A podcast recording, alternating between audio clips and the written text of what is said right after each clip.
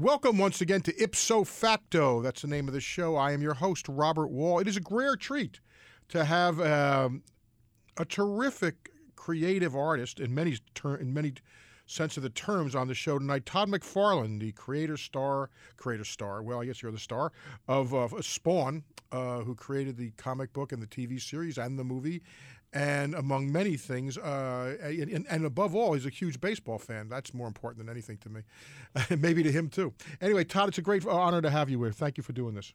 Sure. Thanks for giving me time, Robert. Appreciate it. I wanted to ask you, before we get into baseball, I'd be remiss because of all your fans if I don't talk something about comic books and stuff. Oh, yeah. A couple of questions I have. I'm talking about process. I always like, to talk about process and craft. When it comes to comic books or whatever the art form is called, what comes first, the story or the character?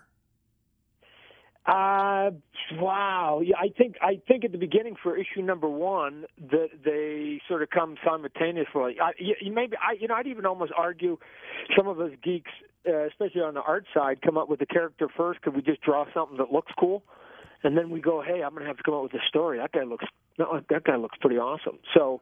But I think that the writers, just like in Hollywood, when they're writing a screenplay or a novel, you have your story, and then you need your protagonist, and you go, okay, what's the character going to be, and they get it done. So the process for the layman out there is that the writer comes up with a plot or a script, hands it to the penciler. He draws the 20 pages. They hand it to an inker. He inks the 20 pages. It goes to a colorist. They color the 20 pages, and then the person who does the word balloons takes the script and puts the word balloons on it, and we send it to the printers, and pretty soon it's on every single comic store across the country. Now, what you said, you give it to the balloon guys. Now, but they know what the storyline is, don't they? Yeah, they have the script in front of them, yes. Right? It's okay. Just that each one of them is. I mean, think about it. Each one being sort of a specialized skill, right? So the writer knows how to write on his word processor, but he might not have the dexterity to basically do letters freehand.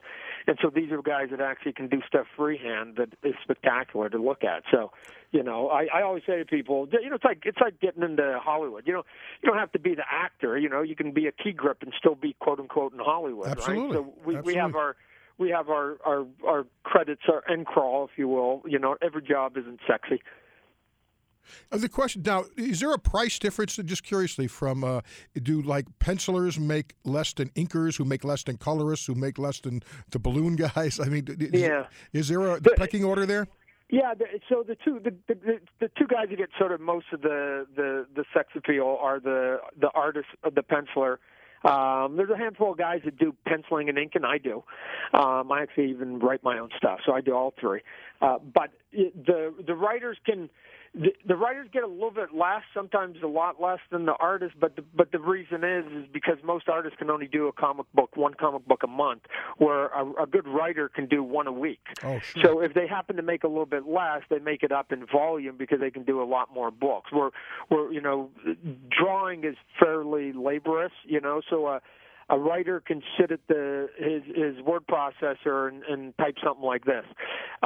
Middle of Times Square, it's daytime, it's the summer, so there's lots of tourists, it's an alien invasion, there's 1,000 spaceships, and the National Guard is coming along with the military. Now, then they hand that to me. Now, I typed that up in 45 seconds, but now when they hand it to me, the artist, that's going to take me 2 days just to draw that one image, right? Because I got to draw the buildings and the people and the aliens and the ships and the military and all the cars and the tanks, and I mean, so it's way easier. It's way easier to write big stuff than it is to draw it. So, talking here with Todd McFarlane. Todd, you've worked for every company, and I wanted to get an idea. I mean, just like networks have different sensibilities and different. Organizations like we know in baseball, these different organizations have different procedures.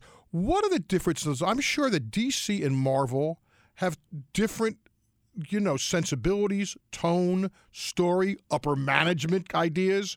I mean, do you notice the differences when you worked for one or the other? Yeah, I would. I mean, again, I'm president of Image Comics, just so everybody knows. Like everybody knows Marvel and DC, right? So right. Image is number 3. We've been number 3. We're celebrating our 25th anniversary.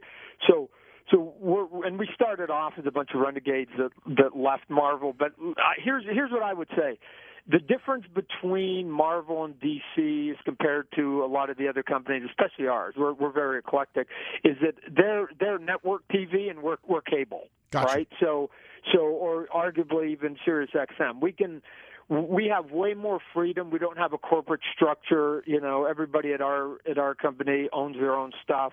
So there's not, you know, sort of a corporate theology, if you will, that is there. And you know, again, Batman is boxed in. Superman is boxed in. They can't cross certain lines, right? Batman will never use a gun. Superman's never going to kill, right? They're never going to say even damn it, right? So they have their guidelines, and you have to now start telling those stories, which is why, you know, all those superhero movies that are doing great for everybody are all PG-13, right? They're not going to – I mean, Logan's going to come out, and it's going to be pretty harsh, so that's going to be – to me, that's cool as an older fanboy, if you will, to go, wow, some of this stuff can actually grow up with me. I can watch something that's a little harsh now, which is cool. Oh, you know, when I did the first the Batman movie back in 1988, and I was working with Tim Burton, or Tim Burton hired me, I should say. I was working with. But it was great fun. We did it at Pinewood Studios in London, and you know Tim's vision. It's because it was all Tim's vision, totally. As much as the front office really tried to fuck with him a bunch, and but there's no cable. There's restrictions here, obviously, language. But it was Tim's version, and to go to the set that Anton first built every day, and to see Tim's designs and everything, it was, you know, and I knew, I go, boy, this is what I like. I mean, I said, I'm going to like this Batman. And because I was not growing up with Batman comic books in the 60s, and in the 50s, actually, late 50s, I was not a big fan of the TV show. I always found it too soft and too jokey and campy for my taste. So when Batman came out, the movie, you know, although I have to say that the Batman movies, the first wave of them, up to, you know, from 1988 to whatever it was, 1995 or whatever, I always felt that if you put them all together end to end, every hour of the series got progressively worse. I really mean that. The first hour is really terrific. Second hour is pretty damn good. Then you go to the next movie. Hollywood has a tendency, Robert, as you know, that they take one idea, and if it's good, they multiply it. So the reason I think that the first one works well was that they weren't. There was no Robin, right? And there wasn't six villains. So by the time you got the first hour was basically here's Batman and here's a little Commissioner Gordon and let's move on. By the time you got to the last one, that last movie, you have now, you know, Mr. Freeze and Poison Ivy and I think the Penguin and Robin and Batman. I mean, it was like, and Batgirl might even been in it too. So now you're taking the same 2 hours and you're having to split it with an ensemble, so everybody gets 8 lines instead of one person getting 80 and making it sort of meaty. I mean, it's one of the reasons why I'm not a big fan, especially drawing of the group books like the Justice League or X-Men, because, you know, one, it's hard to draw because you've got, you know, these panels and you got to draw a bunch of little tiny heads in it.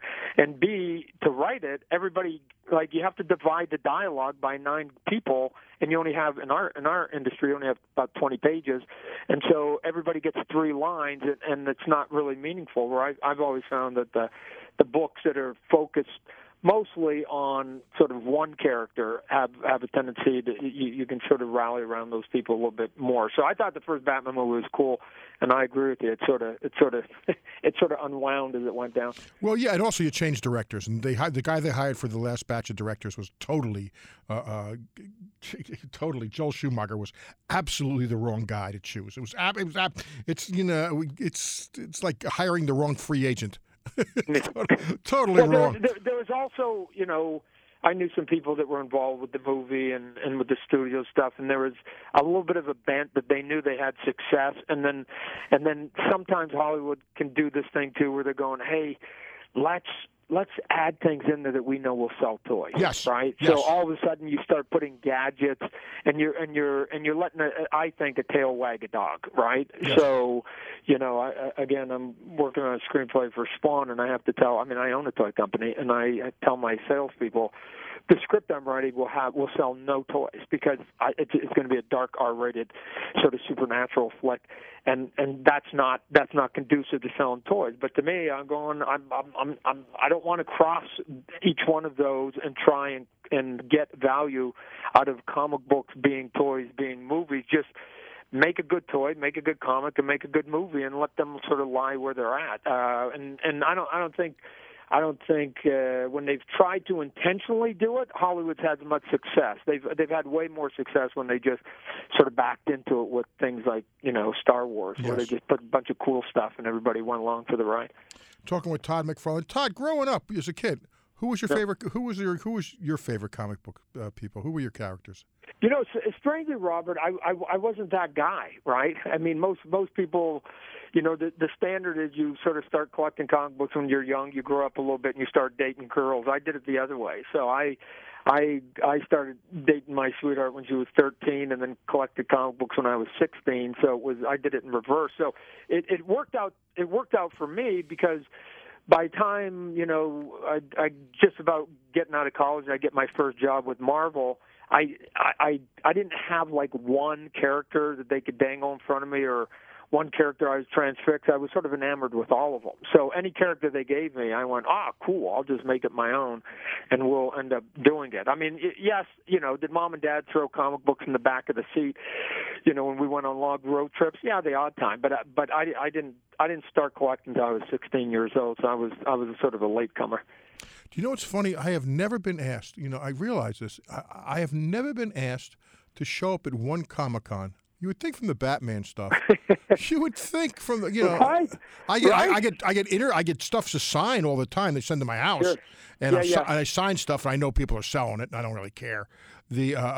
So what they do is they give you, would you sign an autograph for me? And then they send you 7 cards from the Batman site. So I usually sign 1, maybe 2, and I send it back to them. No, some of these conventions now, Robert, especially the one in New York and the big one in San Diego, I mean, there are dozens and dozens, and even the smaller ones that are peppered around the country, there are dozens and dozens of people who were in movies and or TV shows that, people get in line and get to geek out on, right? I mean, they're going, oh my God, that was a guy in Battlestar Galactica, right?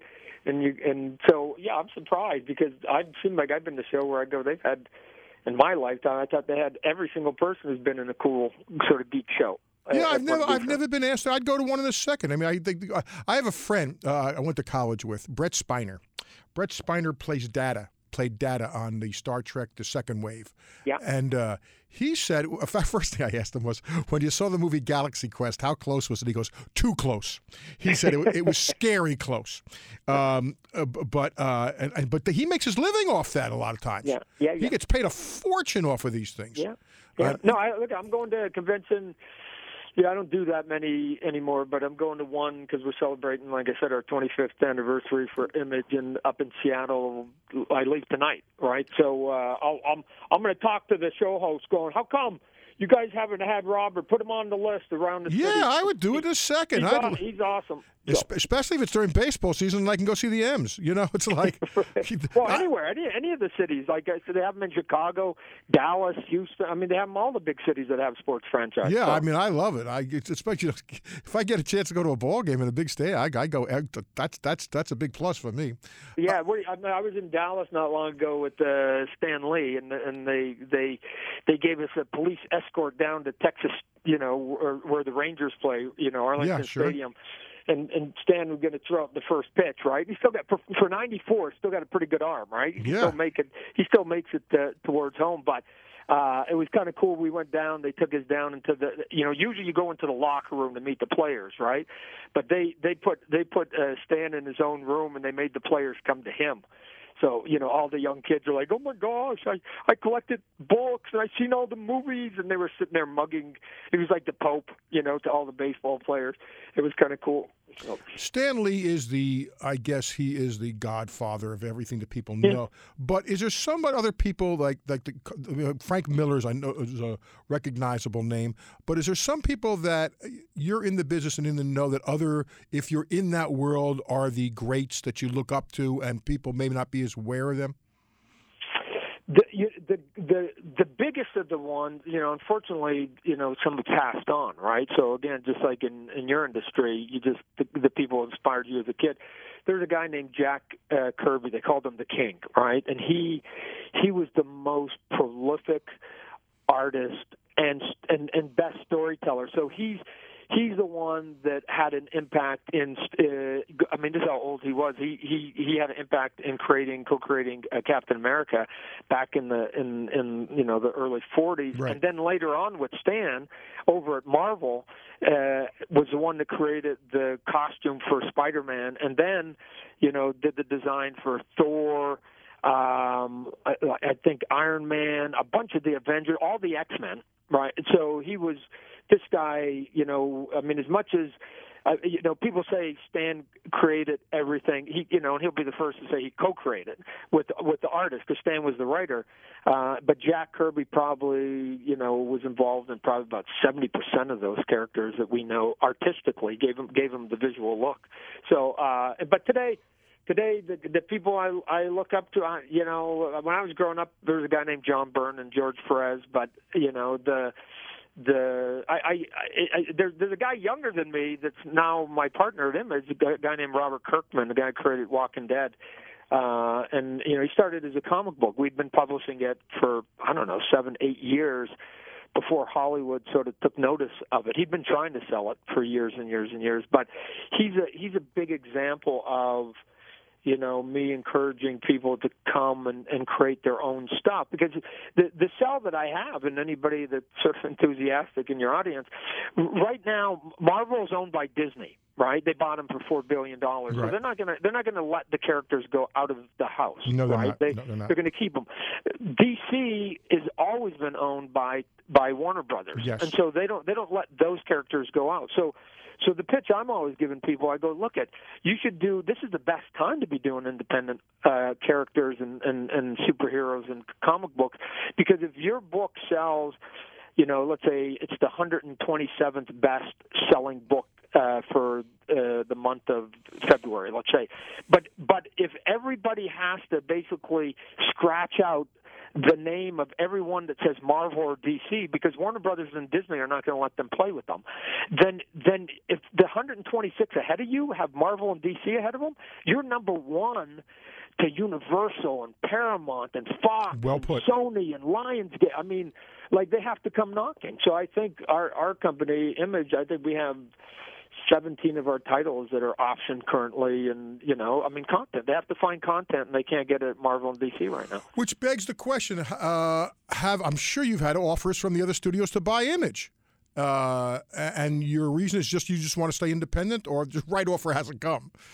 No, the easy answer is we don't have anything to sell them. So Image Comic Books is this weird anomaly. Not only is it the best deal in comic books, I believe it's the best deal in entertainment. You come to us, and for a flat nominal fee, if we choose that your book is, you know, of quality, then we will publish it. You own it lock, stock, and barrel. And unlike, you know, Apple, who's going to take 30% of every one of your downloads, we take a flat fee, because we don't believe that if you sell 200,000 copies compared to somebody who sold 20,000, we should get 10 times, because it's a commission or a percentage. It's like we put in the same work for everybody. So we take our flat fee when we print the books, and then all the rest of it goes to the creator. So the creator wants to sell his idea into Hollywood. We don't get any of it. You know, we created our company years ago to basically give as much freedom to the creative process, so that people could just sort of come and get away from the corporate structure. And 25 years later, it's still the best deal in the house. So besides Spawn, who's Image's biggest sellers? Well, Spawn used to be, but again, Walking Dead now it has been for the last 10. Sure. We got another book called Saga. You know, we have a very, like I said earlier, we have a very eclectic.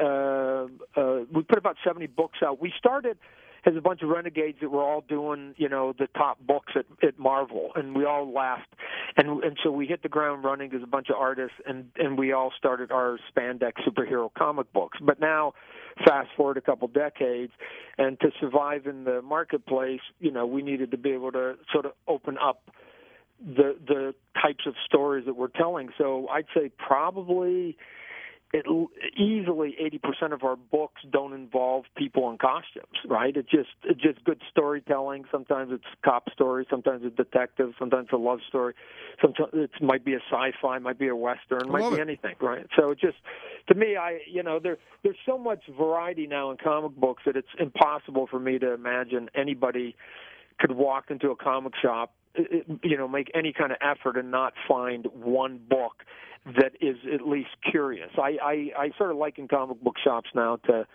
sort of what Blockbuster was. You bring in your grandma and you bring in your kid and you go in there, and everybody's walking out with a quote-unquote movie, and so everybody would be walking out with a comic book. It's just that the content is now very wide, so there's a different taste for everybody out there. But no matter what you think you like, I know it's there, right? So.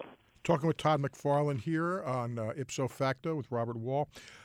30 years ago, it's more than 30, about 32 years ago, I was a writer at Paramount, staff writer, and they hired me to write pictures over there. And in the office next to me was Ralph Bakshi. Yeah. And now Ralph Bakshi is, of course, he was the famous creator of Fritz the Cat. And in fact, he did the first Lord of the Rings. He did the animated version of Lord of the Rings back in the, when is that, the 70s? Yeah. And what's interesting is I loved him. We got along really well. But what's more interesting is that his son, Mark, is in my fantasy baseball league. And I think he won last year, as a matter of fact. He won. Oh. No. Yeah, no, he's a good guy. He's a really good guy. Now let's talk about baseball. Okay, we've got all that other stuff out of the way. Sure. You grew up in Canada. How were you such a big baseball fan? So luckily, years ago they created this thing called the car and petroleum, and so you can actually move now, right? So I was born in Calgary, but at about 5 years old, Dad moved me down to SoCal. So okay. I from 5 to about 14. And at 14 we moved back to Canada, but by that time I was impregnated with all the sort of the summer sports, right? And so by the time I moved back to Canada, life gets pretty simple when you're 14. When you come back to Canada, they go, "Oh my God, you're from California. You've been playing baseball. You can either be the best baseball player in the city, or you can try out for hockey, and they've been playing since they were 4, and you won't even be able to carry the hockey pucks," right? So at 14, it's an easy decision. Do you want to be a stud, or do you want to be like a popper? So, I kept playing all the other sports. I was the quarterback in high school and basketball, track. I mean, you name it, I played it. But I ended up playing 3 years Pac-10 baseball, down in Washington. And it was just, it's a sport. I'm not very big. If you saw me, about 6 feet, 180. So, it's the sport, as you know, that you don't have to be tall for basketball or big for football. Correct. It's sort of the everyman sport. Not so much today now, Robert, as you know, but back then, right? There was Bert Campaneris and Enzo Hernandez and all the little shortstops, Larry Bowen, Bud Harrelson. They could all play at 165 pounds. So, everybody thought they could be a baseball player. So that was it. I still play in the men's league here in Phoenix. So, I go and I coach. I've been coaching kids, up till 16, to pretty elite national level. So I love it. I love it. It's true. Baseball, you don't have to be. Still, though, look at Altuve. I don't think Altuve is 5'8". I'd be surprised if he's 5'8". But the difference is he's 5'7", 5'8", but he's like 195. Those guys were like 155. That's nutrition and everything and training. But I mean, but Pedroia's not a big. I mean, baseball, you have normal side. Yes, they're getting bigger. There's no question about that. But there's still, compared to every other sport, normal size human beings for the most part. Wow. You need to get into a locker room. But I'm saying it's because of the weight training and because of but the size. I hear what you're saying, but they're not like these guys now. Look, when I was to go back to when we were at the Rangers, right? Cole Hamels came in. Cole Hamels, give me one word to describe Cole Hamels: lanky. And he came in, and I just went, no way, Cole. This can't be lanky now. It's ridiculous. Yeah, that's the point. Like it's they're They're like this cut above now. They what they look like actually are the superheroes we draw, right? That's how fully formed they are now, right? They're not normal human beings now. They're fully formed, you know, gene-specific guys that are just like, wow. Like Adrian Beltre came in, and his back, his V was like, oh, my gosh. Like, Todd, no wonder you didn't make it. So. Did you have a favorite team growing up? Were you a Dodger fan? I mean, were you? No, you know, I grew. You know, again, you know, my one brother picked it, who just, you know, sadly passed away recently. He was a lifelong Cubs fan, and he dies. He dies, like I get the news that he dies like a month before the playoffs, right? Oh. And I'm going, and so I only had two thoughts. One, my brother, and then two was like, oh, my God, he's going to miss the Cubs, right? And so I was ambivalent as to, you know, should I root for the Cubs? Because they broke his heart for 41 years. You know, he picked them when they were 10, and he got nothing for 41 years out of them. But I go, my other brother picked the Expos because, you know, again, we were Canadian. Sure. And then I've sort of jumped a little bit, you know, and now as I've gotten older, it's like you know, I just root for like the local team. So I'm a big D-backs fan. But when I was a kid, Robert, I was this odd guy that liked the bad teams, and I. The worse they were, the more I liked them, and as soon as they got good, I jumped off their bandwagon. Yeah, I know what you mean. I know. So when you talk about people who play like Stratomatic or Appa baseball or whatever else, and they're like, "Oh my God, I did a replay, but I can't stand playing the last place teams." I'm the opposite. I like going, "Oh my gosh, the 72 Padres against the 72 Expos. I'll play that all day long." Oh, man. And I go, the Reds and the Dodgers, big deal, bunch of studs. What do I care? So I and the bad uniforms back then. I've always been an underdog guy though. As a guy who played, you know, I wasn't very big. I was a left-handed center fielder. So I was that Pedroia guy that had to be the dirtiest guy out there. So I never wanted to be on the best team. It was, to me, it was like too easy, right? I go, that to me was like the chicken shit way out, right? As a matter of fact, Robert, to this day, when I interview people, like I employ over 100 people, when I interview people, I ask them the question, who's your favorite baseball team? And if they say like the Yankees, I always ask them why. And if they say, well, they got a brother or uncle or whatever, but if they don't have a compelling reason, then I go, they're a front runner. They want the easy way out. And I actually mark them down a couple points. So, but if somebody says, "Oh yeah, I'm a Cleveland Browns fan," I go, "Wow, that person put up with a lot, right?" So I always ask people who their favorite teams are. It tells me like what their character is a little bit. I agree. I did the same thing with writers on Arliss. When they came out, when I was hiring writers, if they came from California, I had a great antipathy towards them because all the people who grew up here, they're all inbred, and all they know is to cannibalize other sitcom scripts. They do. That's all they do. But if you came from somewhere else, if you came from the Midwest and you had these stories about the jobs you had, you're in. It's like, yeah, I want real-life experiences. Tell me about human beings. I don't care about what you think a sitcom should be. I felt the exact same way. Now, Anthony here, my engineer-producer, he is a die-hard Kansas City guy, so he had the Royals for many, many years. And so he stuck with them. He got payback here. So Anthony's got payback, yeah. Yeah, plenty of payback. Yeah. I suffered, you know, from like 86 to 2013. I suffered. Dude, that is a long time. No, yeah. So I unfortunately, and I'm old enough that I remember like their first year, right? So, you know, they were bad there, and then all of a sudden when they started putting that team together, and now this is you're saying 86. So I'm gonna predate you here. When they started putting that team together, when George Brett comes along and John Mayberry and all of a sudden they got White out there and Amos Otis and all. I know that, they just started grinding this team together, and you're going, and they started competing with the A's because I was living in San Jose, so the A's had their 3 years, 72, 73, 74, and I go, come on, nobody's going to give them a run. And all of a sudden, it was the Royals who put their act together in that division, the American League. Yeah, I'm speaking in terms of 86 through 2013 without a playoff. It was thin. Playoffs. It was thin. Yeah. But Amos Otis, UL Washington, Frank White, Hal McCray. Yeah, I know all those guys. Those are my guys. Can Kansas City fell into a little bit, I think, the trap that the Montreal Expos fell into, where as soon as it felt like, if you were a fan, as soon as they got a player that had any kind of esteem, you knew they were gone in 3 years, right? I mean, and it was frustrating that you just go, they were a small market, they couldn't compete, they couldn't get the big free agents, and so you have to just sort of endure and watch these guys blossom with other teams. You know, luckily they put together, I think, a team, right? I think what the Royals did, that I think the Yankees did when they had their big run there in the late 90s, was they put a team together, and they didn't have, like, two studs, right? It was everybody's going to play. I mean, here's what I tell people. Here's the difference between why the Royals won and the Mets didn't win.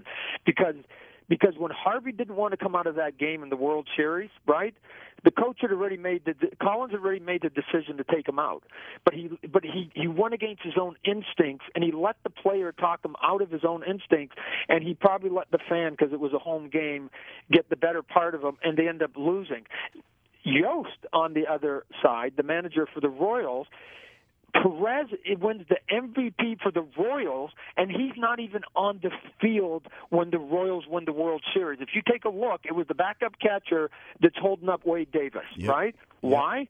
Because Ned Yost said, I'm going to put the best option I have to pinch run for Perez when he got on base, and I'm going to play for one run because I'm going to try and win this game. And I have seen it. Buckner shouldn't have been on the field, and Nelson Cruz shouldn't have been on the field when he muffed that ball for the Rangers. And every one of those managers, I know if you went back and you said, hey, instead of playing with your heart, don't you think you could have just had the right guy on the field, and that guy who you didn't want to wreck his personality would have a ring on his fingers? You think Nelson Cruz wouldn't like to have a ring on his finger and have been on the bench for half an inning instead of going, wow, he was the guy that was here, you know, for 150 games. We owe it to him. Like, no, you don't. You owe your city and your team a championship, and that's what Ned did over Terry Collins. He just kept going. I'm going to manage with my brain. I'm not going to go with my heart. I'm going to push back a little on this. Okay, push. Okay. First of all, if, you know, with the Harvey situation, okay, let's say he went with his heart there, so-and-so. Okay, still, if Lucas Duda can make a throw, he's out. I mean, that's got nothing to do with, you know, Harvey being in the game or not. If Lucas Duda can make a throw, the guy's out. With the John McNamara thing with Buckner at first base, which he always denied, by the way. He always denied about that whole story about he wanted him to win the World Series. Even if he catches the ball, as any ball player will tell you, or the guys who played, I'm really good friends with Clemens, and he will tell you, they knew that, who was the pitcher? Bob Stanley? I think it was Bob Stanley. Did not break for first base, and Mookie Wilson beats him to the bag anyway. He said that would have never been accepted by Boston fans. Buckner makes the error. That's a physical error. Not being there to cover first base, they would have never forgiven him for. So, I mean, so that's, you know, I got to push back a little on these situations. I watched the manager last year manage about as bad a World Series as I've ever seen, Joe Madden, and he still won. And he managed a bad World Series. If you win, everything changes. We can look back on anything and everything. So I'm a little bit more... You know, about those kind of things. And also the Buckner thing, by the way, like the Kansas City game with Don Denkinger, the call that cost him the World Series, that's such bullshit. First of all, both of them are Game 6. If your team is mentally tough enough to win, you win Game 7. And, in fact, Boston had a 3-run lead in the 5th inning in Game 7. St. Louis fell apart, okay? The guy makes a bad call at first base. You know what? You got a 1-run lead, there's a man at first base, and you got 3 outs and you're a world champion. And it's Game 6. It's like, so they are this costing World Series and stuff like that. I have to take a little bit different position on that. Here's why I say what I say is because if you look at what they were doing during the season, they did the move, right? Because it was easy to make the move. In those games, they were like, Nelson Cruz wasn't out there. You know, about 35 times in the season, he got replaced late in the game. And so it's like, well, you did 35 times. Why wouldn't you keep doing it at the same rate? And to me, that's it. You broke what you were doing as a norm. For Terry Collins, you know, here's what bugs me about what Terry Collins did. Remember, there was a whole fiasco of they were going to talk about Harvey in the number of innings. Remember, were they going to shut him down like they did Strasburg? So he's and his members' doctors go, he shouldn't go past 170. So by the time you get to that game that he was pitching, he's at like 214 innings pitched. He is 30 to 40 innings past the red line mark that the doctor is saying don't go past. Your car is now overheating a little bit. He says at the beginning of the game, he did an interview, he goes, if I can get 7 out of Harvey and then 2 out of Familia, he goes, that would be my perfect scenario. He gets 8. He actually got more. He got 8. And then he sits there, so he got greedy, and then he goes to put him out in the 9th. You're going, maybe he might get a complete game. He's coming off Tommy John surgery. He hasn't completed a game in over 2 years. So now you think that the best time for Harvey to complete a game for the first time in 2 years is when he's 40 innings over the red line mark in a game where he's starting to tire. So I turn to my wife, I go, at least if one guy gets on, he's out. And then the one guy gets on, and he's still doesn't come out. Yeah, I agree with that. That's the part I agree with you on. Yes, go, there's no question. There's no question that Terry Collins will admit it. I let my heart get away. I let the emotions get the better of me. However, again, I will put it this way. Familia blew every game he was in. Yeah, he did. So who you put? You're going to put Familia in. There's no guarantee he's going to shut the door anyway. Granted, no. He let his emotions, his heart, get in the way of the game. As you always know, don't let your emotions get involved in the game. Now, okay, let's talk about somebody who talks about emotion, which you're all busy. Are you still partners with Schilling, with Curt? No, I did. You know, about 4 or 5 years with him, we were, you know, with this group out in Boston that were trying to do an online game that was going to come out. You know, if you think of like World of Warcraft, it was in that space, yes, right? You know, RPG, online game. And we were doing, I got to tell you, Robert, we were doing some stuff that was cutting edge. I mean, honestly, and maybe I'm biased, but we were doing some cool stuff. And the thing is, and you know, like I said, living in the city you do, that sometimes some of the biggest curse you can have is being successful. So yep. Once World of Warcraft got so big, it had to sort of lock its look in. Not unlike, to use a silly example, Toy Story, right? Toy Story got so successful that even though it could actually look better, they're now locked into a look. And it's sort of like, you know, sort of the early look of 3D animation. And so I go, oh, we can take advantage of this. I was brought on as an art director. We can take advantage of this because they're going to have to lock in World of Warcraft to a certain look, and we can do some super sexy stuff with the acting, with the character design, with the movement and the robotics and all that other stuff. But unfortunately, you know, we were never able to sort of bring it to birth because, you know, the company ran out of money and there was a bit of a debacle there, and everything happened. So it's, you know, it's too bad. Artistically, we were doing some really good stuff. We should have been doing it at a faster pace, but I saw Curt, you know, keep shuffling his own money into this hole, you know. So, I mean, I know that he made a deal with Rhode Island, but he also was shoveling his own money in, you know, and it wasn't – I've met plenty of guys on Wall Street that they just take everybody else's money. Sure. They don't put in their own money. Curt kept putting his in. You know, I mean, I told his wife early in the game, like, close the purse, because bad gamblers in Vegas will always come back for more, right? So, you know, just it's either got to work or it can't work, and so I don't know. That one didn't turn out the way I think that he had drawn it up on the play sheet. So. Okay, let's talk about baseball this year now. For a couple of years, my dear friend Kevin Towers was the GM over at yep. Arizona. Yep. I mean, the one thing I'm sure, like you too, is like nowadays, because I have so many friends in baseball, and so many, and front offices, and players, more so front offices now because the players, I've gotten older, they've gotten younger. But and of course, of Arliss, I had met a lot of the players. I root more for, and also the fact that these teams are monopolies. I keep telling people this. I don't believe that you talk about being for the underdog. I don't believe that any player in baseball, and in fact in most professional sports, is overpaid. Now, they may have a bad contract from the team's point of view, but I don't think the players are because their careers are too short. You know, the careers are maybe 5 years. So whatever money they can make in 5 years, good for them. Because the teams will say, oh, it's a bad contract. And yet, when they want to sell the franchise like the Loria with the Miami franchise, which is about as shitty a franchise, he's going to get like almost $2 billion. So I don't care about what they say about, well, we had a bad. You could overpay. You know, it's like, and by the way, getting back to Kansas City, the one thing that you did mention about how they couldn't compete, people forget in the 70s and early 80s, the highest payroll in baseball was the Kansas City Royals back in the day, in that 80s day. What happened is, unfortunately, they lost their owner, you know, Ewing Kauffman.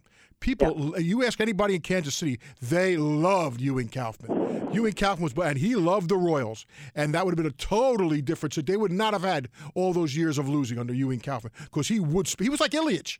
He would spend money. He didn't care. You know, but that's, you know, you get bad ownership, you're really in trouble. Fish stinks from the head down.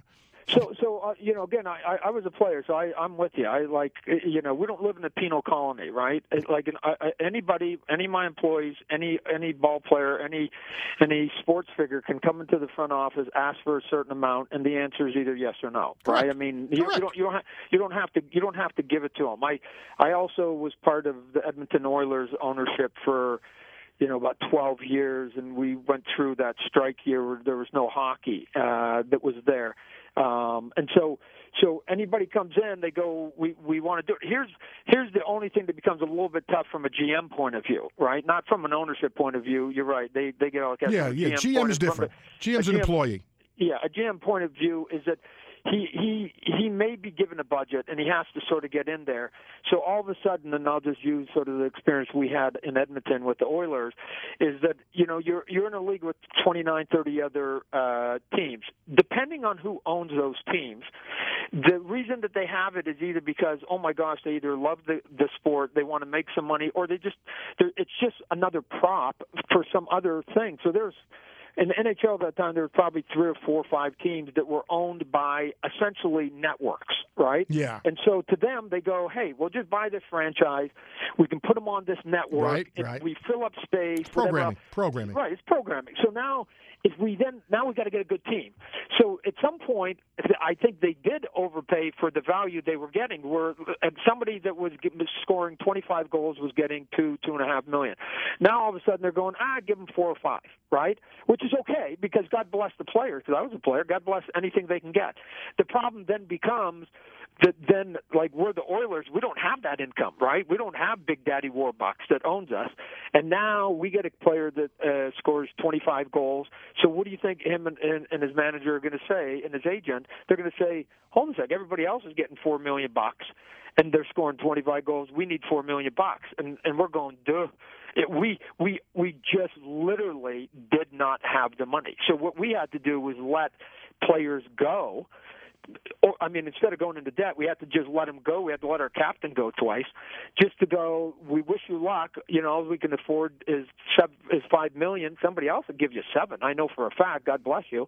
But then we have to then bring up young kids, and then you get these moments where Anthony was talking, where sometimes the product on the ice or on the field isn't quite as enduring as it might have been a few years ago, because you're up against the wall against four other GMs that have, you know, big owners that say, I don't care, you know, go over the luxury tax. What do I care, right? No. Go do it, and you can't compete with it. So I would say that especially in hockey more than the other three sports.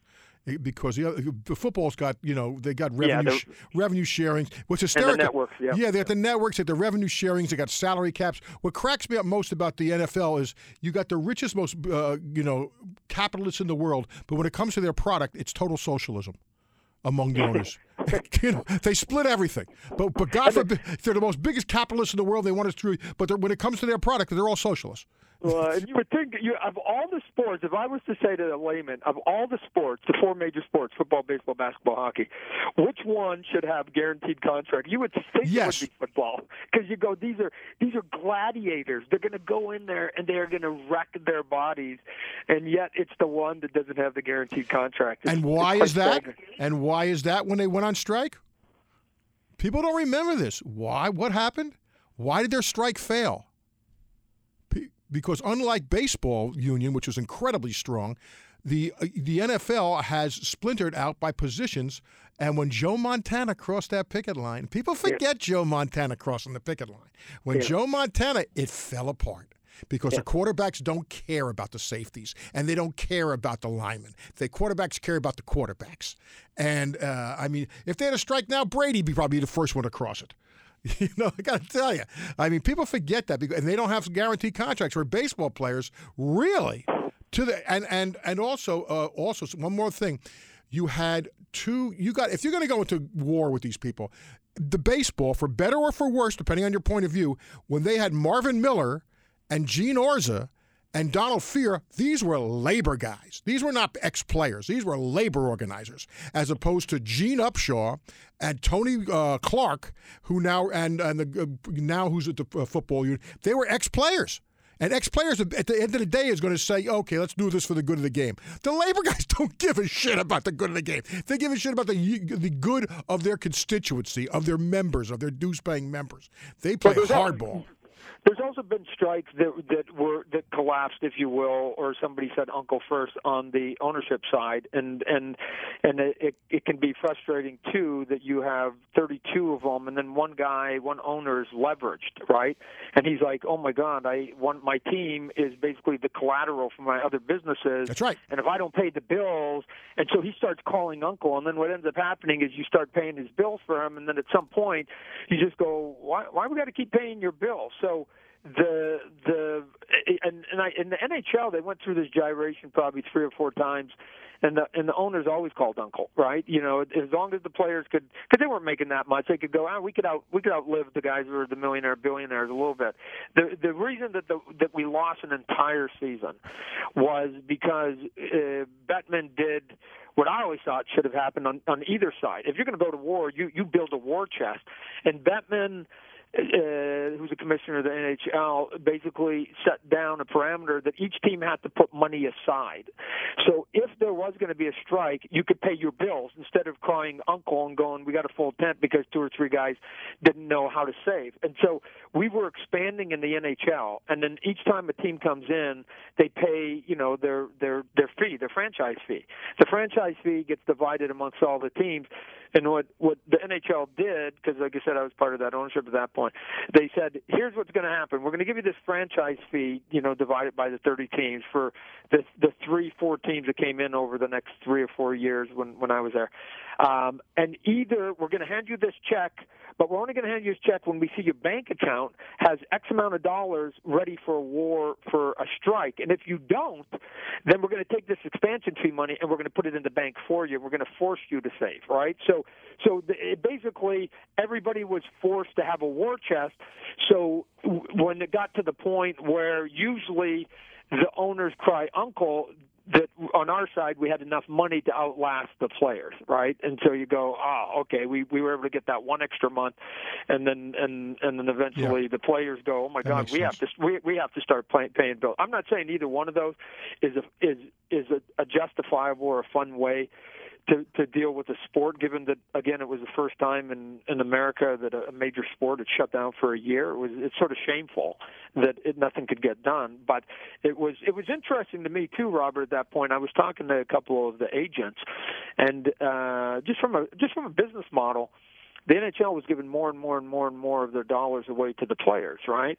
And I remember asking a couple of the agents, going, I have a curiosity. At what point are you going to say enough? Because if we give it all to you, then we can't pay our bills. We have to sell or collapse the league. We collapse the league. None of your players have any money. Like, at what point do you need us to be healthy, right? In spite of ourselves, right? Yes, again, yes. In spite of ourselves, given that we're dumbasses and we're doing all this, we should be able to have some, but at some point there should be enough revenue for both sides to continue the league for another 20 years so that everybody has a job, right? That should be, if there's no league, there's no job. That's the part that the balancing act that everybody has to sort of fight through, and it's the ugly part of sort of playing sports, if you will. Talking here with Todd McFarlane here on Ipso Facto. Last year I mentioned I go to Arizona. And I learned a very strong lesson that you don't believe anything you see in Arizona. Spring training is spring training, and that's a whole different kettle of fish, because there was no better-looking team last year. I was there a week. No team looked better last year in Arizona than the Diamondbacks. The Diamondbacks looked so good last year. They were blown. So I went on my fantasy league, and I went heavy on the Diamondbacks.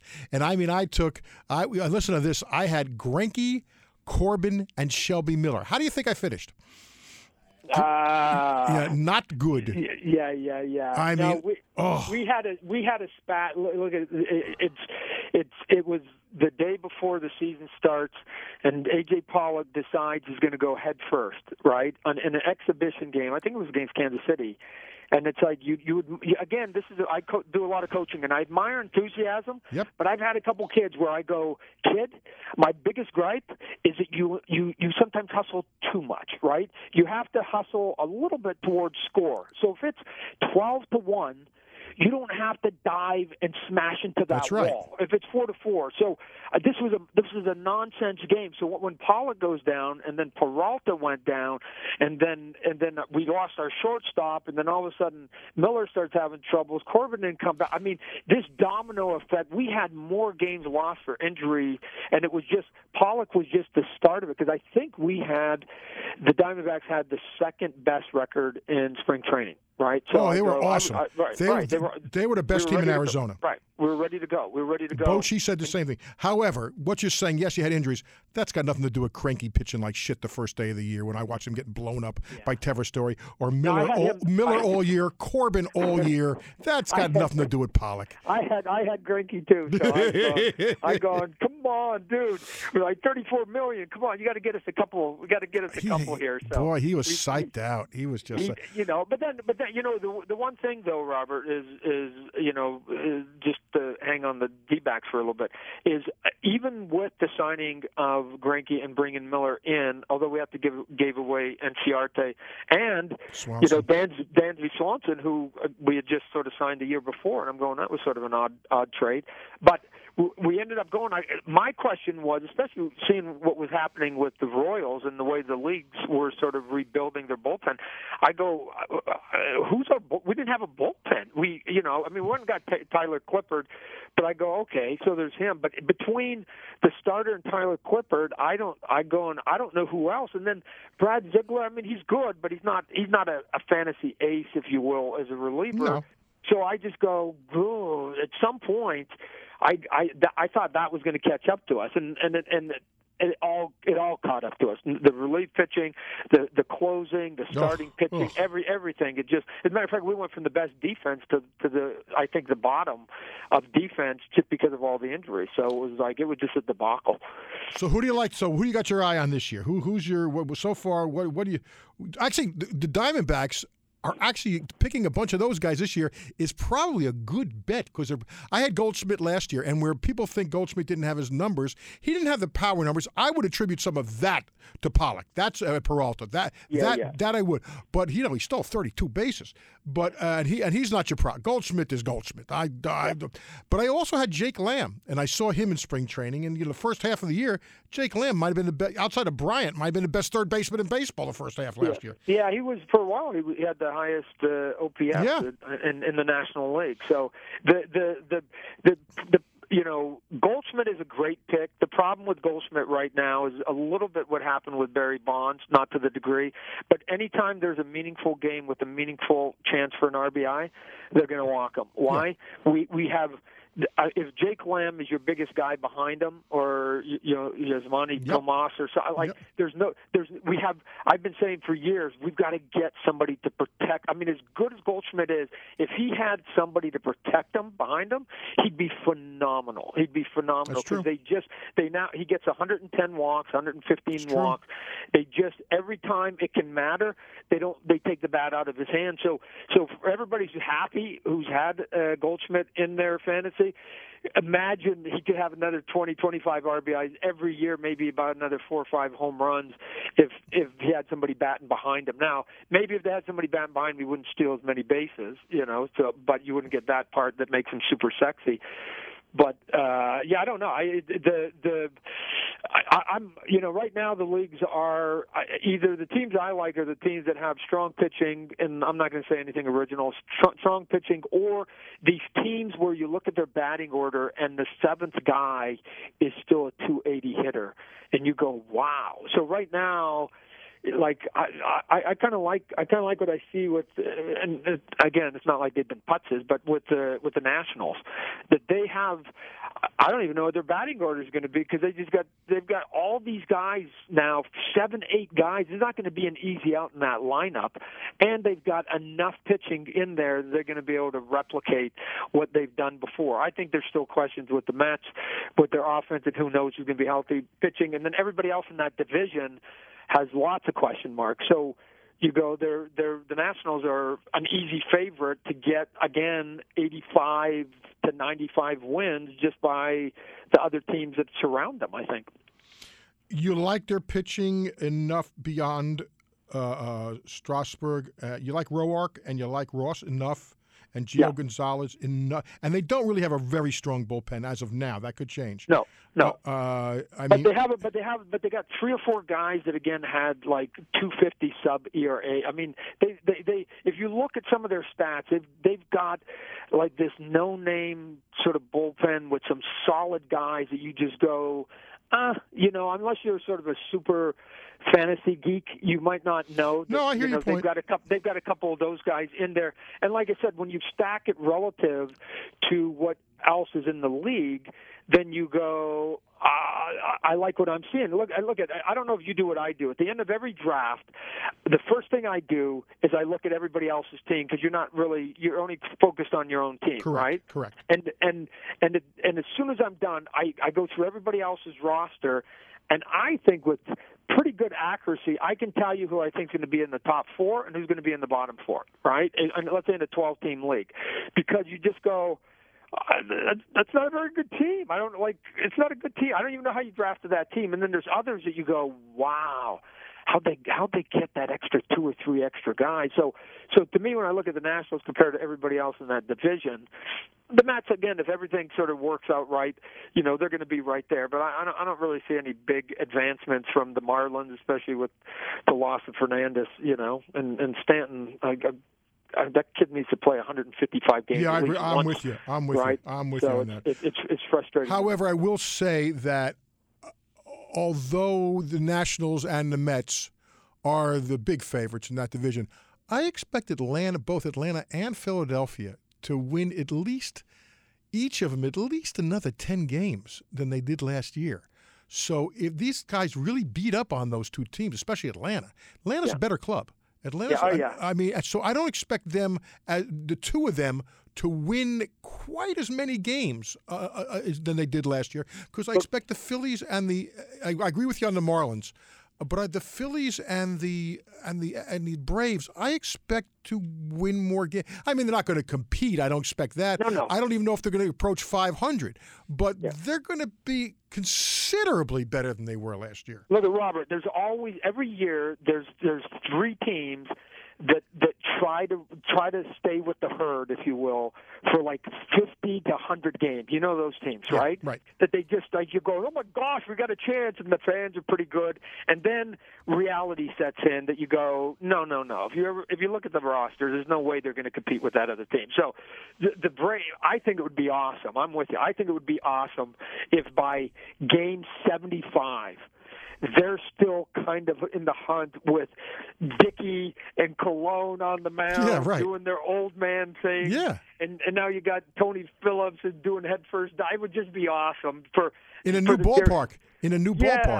Yeah, so like I said, I still play baseball. So us old guys would go, "See, we can still do it." You don't have to have a young whippersnapper at every position. Just hold it down for a couple of years, and then hopefully they can refortify with some dollars because of the revenue. I don't think people really understand, Robert, when you go into a new stadium, sometimes what that pickup is in revenue. I mean, it can be staggering. It can be staggering how big. It could be the difference between having a $90 million payroll and then going, I feel comfortable now, to $130. You can have $30 to $40 million because you've upgraded your prices, you've got more suites, you've got the big sponsorship that's on there, you've now signed a new TV deal because everybody's got a curiosity, and attendance is going to go up because everybody's going to want to see the ballpark once or twice before they sort of go, ah, it's the same old team.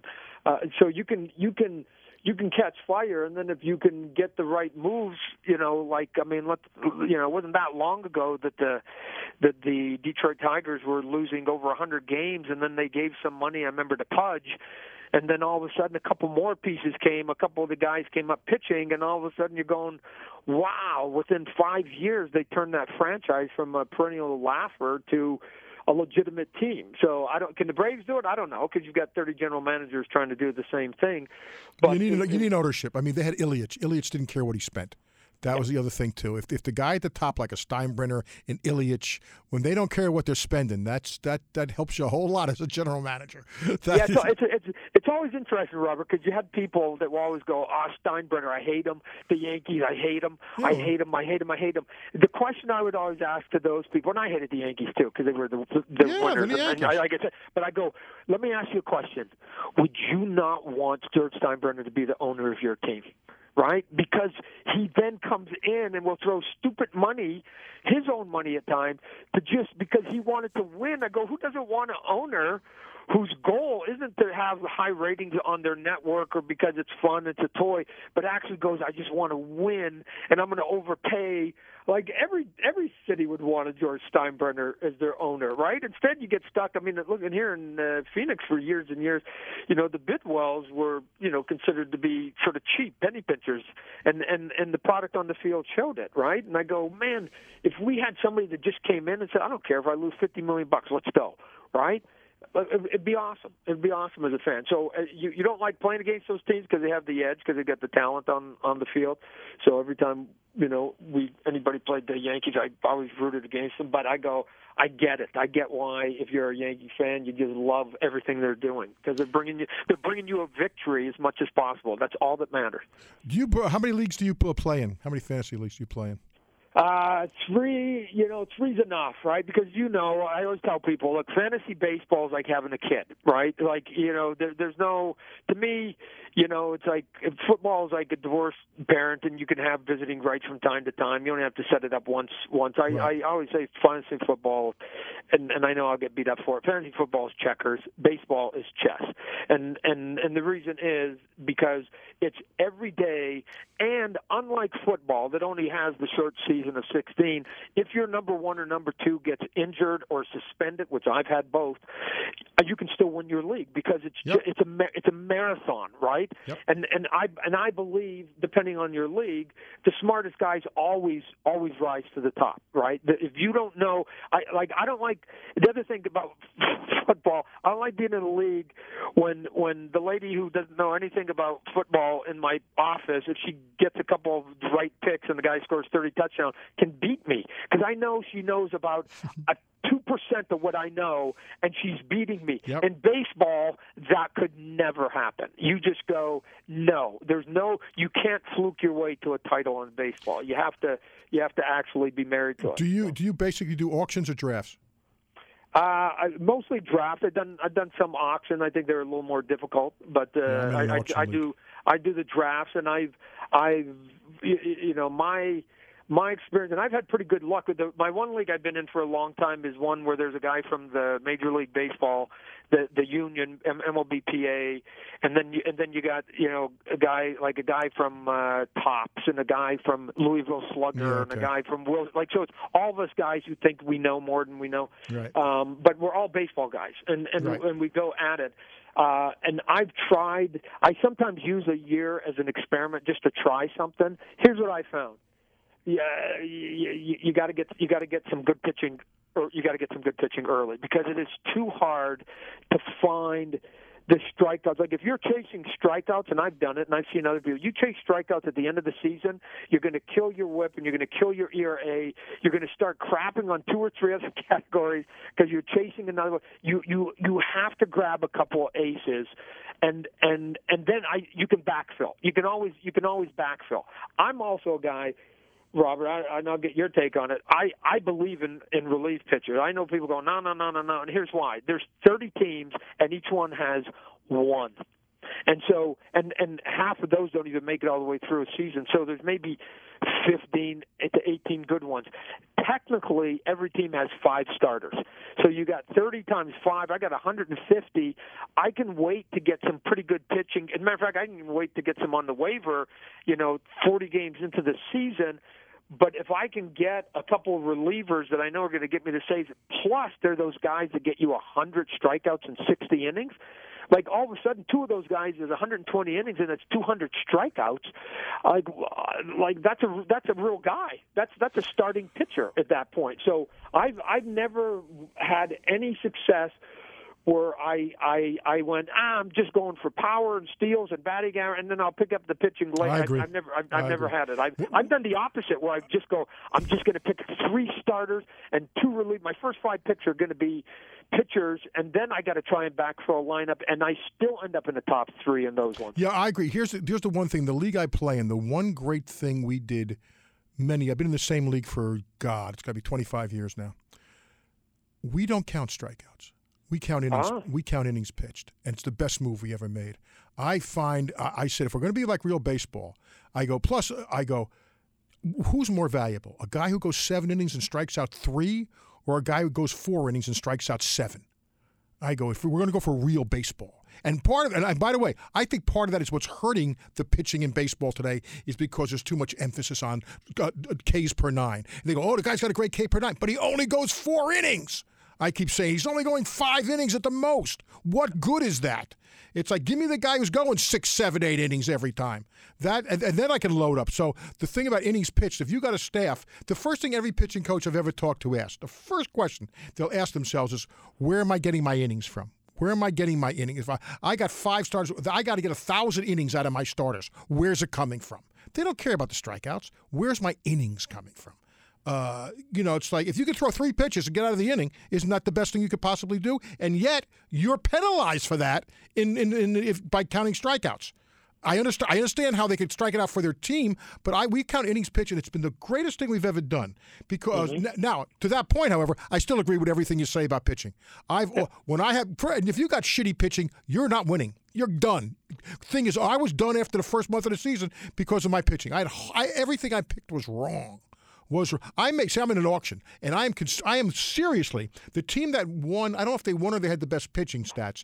They might have come in second or third. What they did last year is the same thing I did in offense. Is that I got Mike Trout and Goldschmidt with my first 2. I just said I'm bidding for these like you bid for the baseball. I'm just bidding for these guys. I'll build around them. And that I've always done that, and that's worked. What he did is he bought Scherzer and he bought Kershaw, and he filled in everybody else. Yeah. And I got to tell you, I'm really considering doing that. I'm thinking about going for Kershaw and Bumgarner, and just and I'll fill in, and I'll fill in.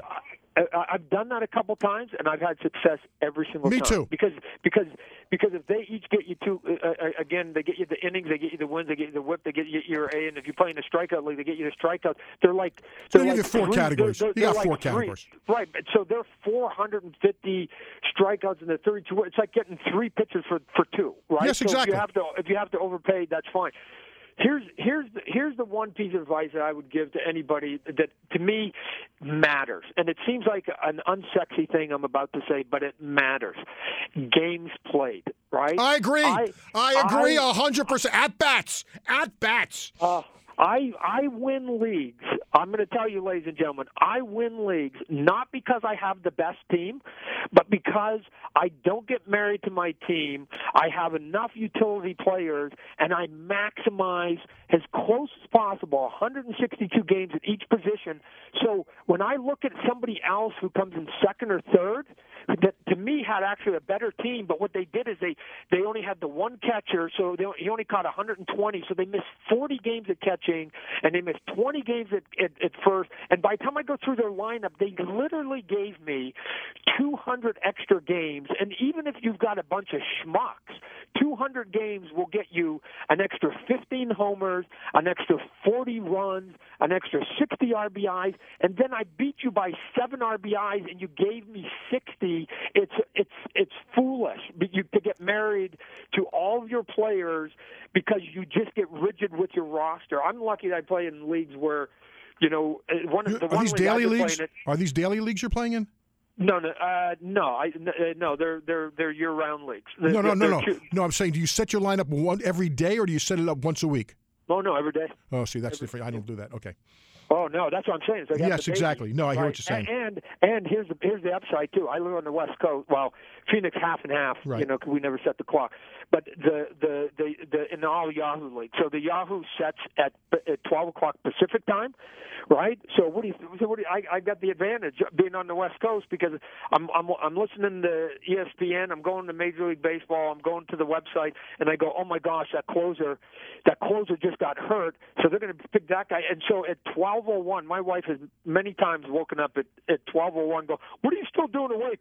I'm waiting for the roster to change so I can pick it up, so I can beat the guys on the East Coast because it's 3 a.m. and they're not up. Oh, that's and then all funny. Of a sudden I get to beat them on the injury wire. Well, that's true.